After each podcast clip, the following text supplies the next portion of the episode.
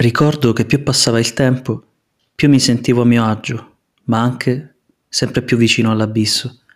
E io in quell'abisso ci stavo già guardando, anche con gli occhiali per avere un ultra HD visione ultra tridimensionale, come se non bastasse la visione normale. Quando inizi a pensare che ti stai facendo male senza sentire realmente male dentro di te, non riesci a, a scegliere di abbandonare quel dolore. Forse per curiosità, forse per masochismo o per pura incoscienza.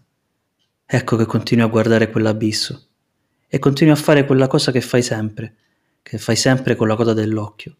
Guardi, sperando di non essere guardato. Ma l'abisso ti guarda e ti sorride anche, e ha il sorriso più bello che tu abbia mai visto.